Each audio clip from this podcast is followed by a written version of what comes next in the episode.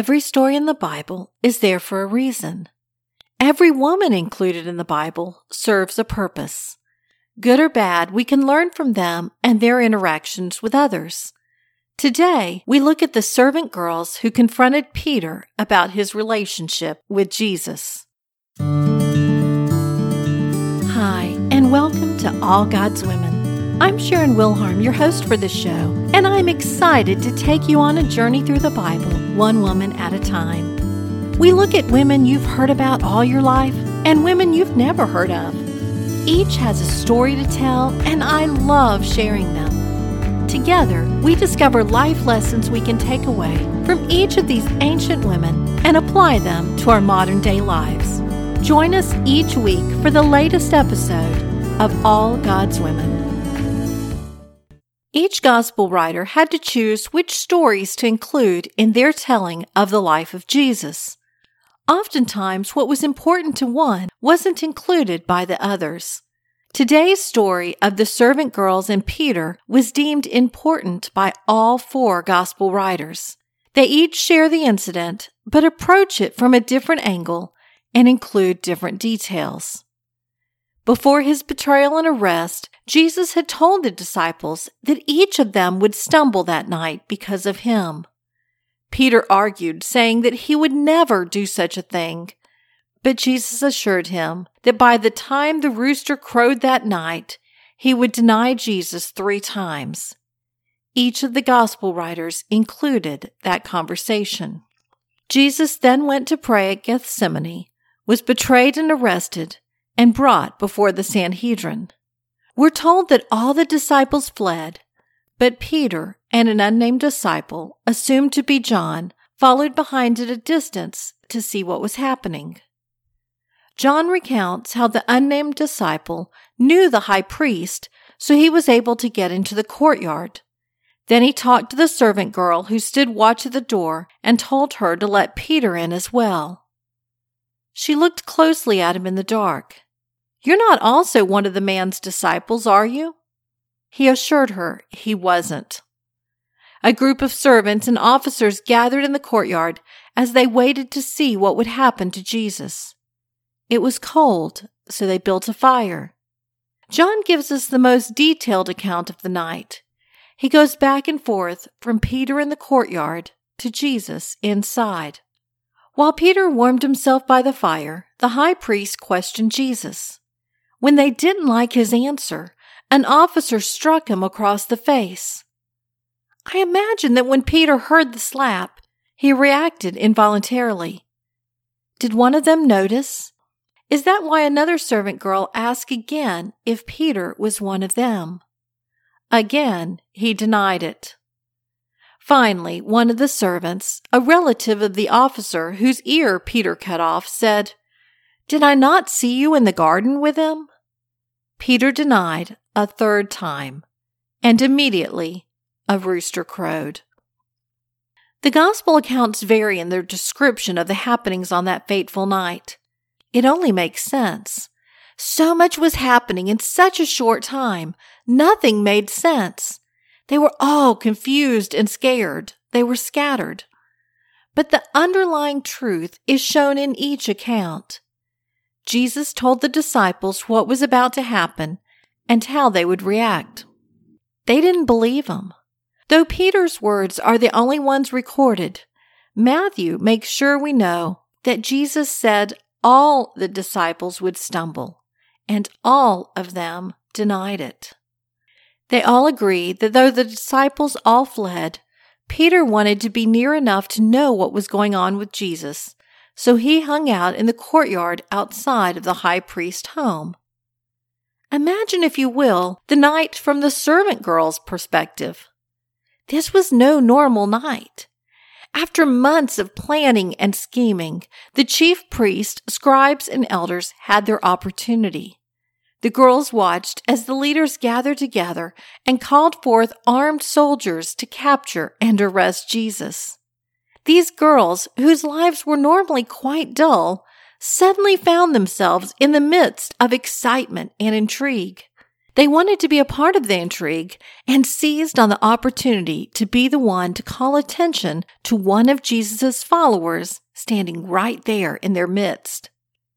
Did they stop to think the impact their words might have? To a certain extent, I'm sure they did. They didn't care about Peter. He was the enemy. They wanted to see him squirm and maybe even be taken into custody himself. It was all just a game to them, a game where they were on the winning side, at least for the moment. These servant girls gave no thought to their words. They were merely following the crowd and trying to impress those in control. Did their feelings change when they saw what happened to Jesus?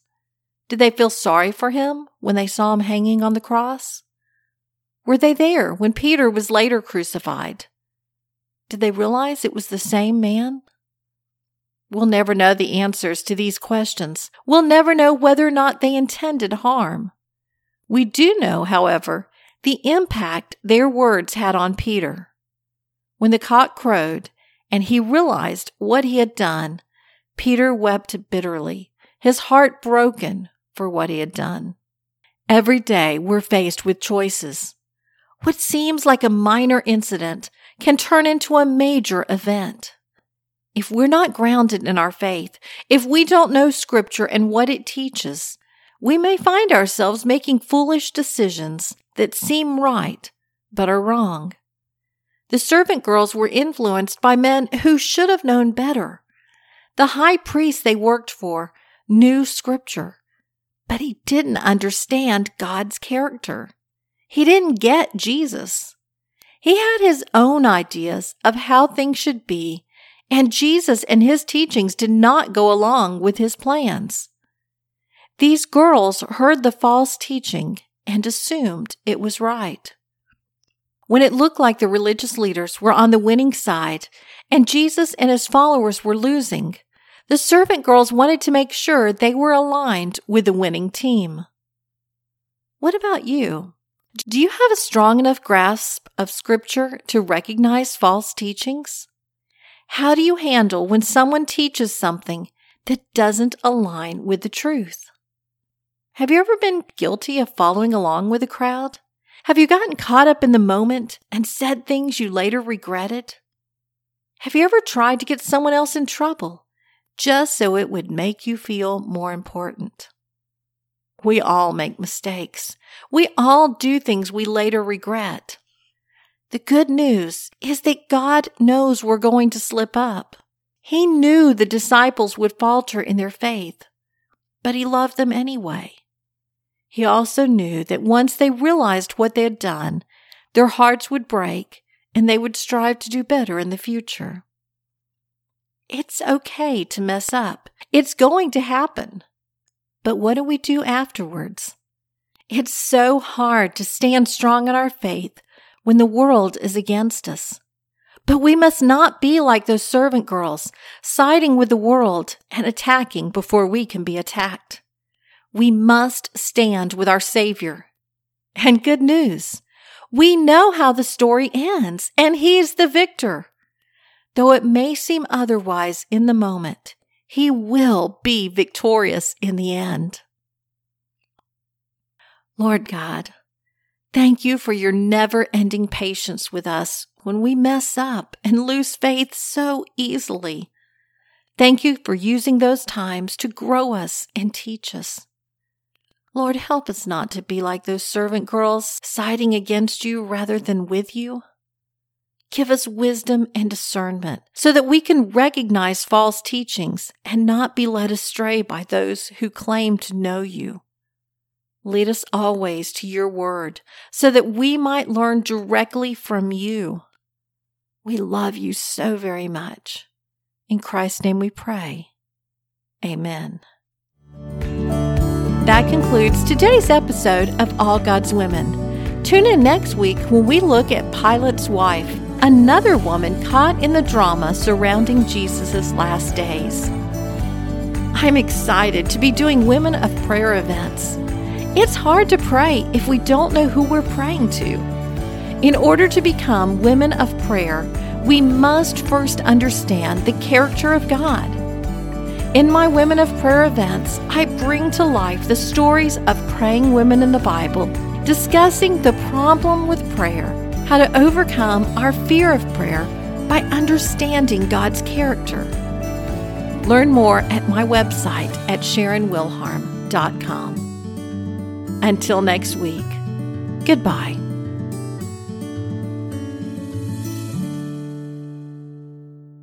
If you enjoy listening to All God's Women podcast and radio show, you're going to love my brand new Women of Prayer Bible study. Get to know the character of God by studying the prayers of women in the Bible. Grab your copy today, available in paperback and Kindle.